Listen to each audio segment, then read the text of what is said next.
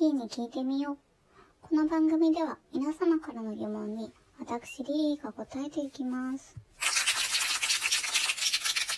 さて、今日の質問いってみましょう。リリーさん、こんにちは。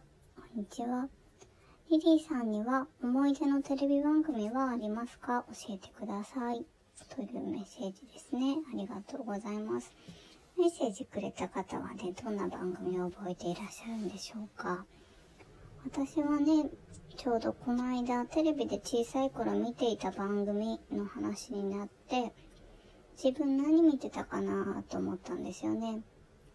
そしたら、土曜日の朝に見ていた、こうチャイナ服を着てヨーヨーする女の人？っていうのが思い浮かんできて、ちょっとこうネットで調べてみたら、中華のイパネマという番組だったんですよね。知ってる方いますかね？うん。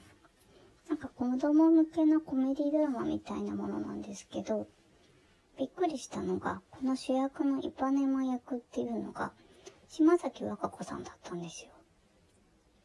今は結構バラエティタレントみたいな感じでやってると思うんですけど、当時はかなり可愛かった記憶がありますね。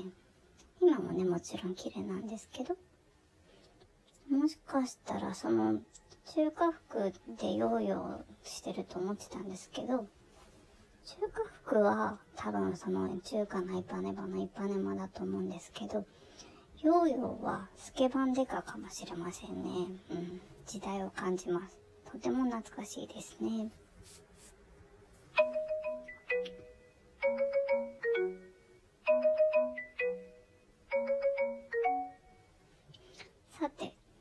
今日5月14日はイエローデーとローズデーというわけなんですけど、実はオレンジデーというのがその前、4月14日にあるんですよね。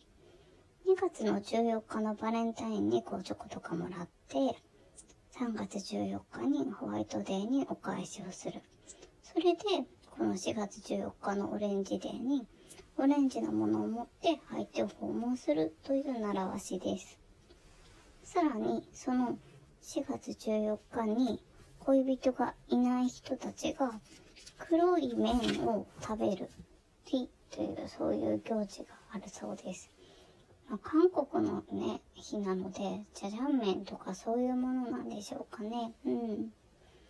そして、今日5月14日は、その、黒い麺食べるブラックデーを過ぎても、恋人ができなかった男性たちが、黄色い服を着てカレーを食べる。そういう日だそうです。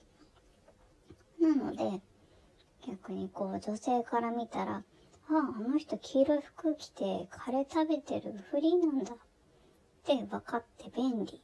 と言えば便利ですよね。逆にこうカップルの人は、バラを送り合う日、ローズデーとされています。こっちはほんとロマンチックですよね。カレーとバラ、なんだかほんと相反する日ですね。恋人がいるかいないかで、うん。彼女のいない男性の皆さん、ぜひね、黄色い T シャツとカレーを用意してインスタにアップしてみてはいかがでしょうか。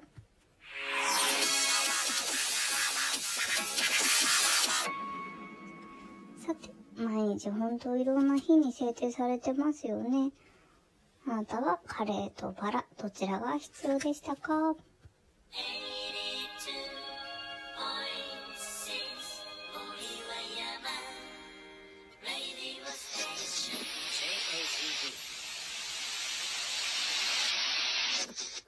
そろそろお別れの時間が近づいてきました。リリーに聞いてみよう。この番組では皆様からの質問をお待ちしています。自粛期間中の相談や自慢、家の中にある疑問、宇宙のような壮大なハテナまで何でもお寄せください。次回もお楽しみに。See you!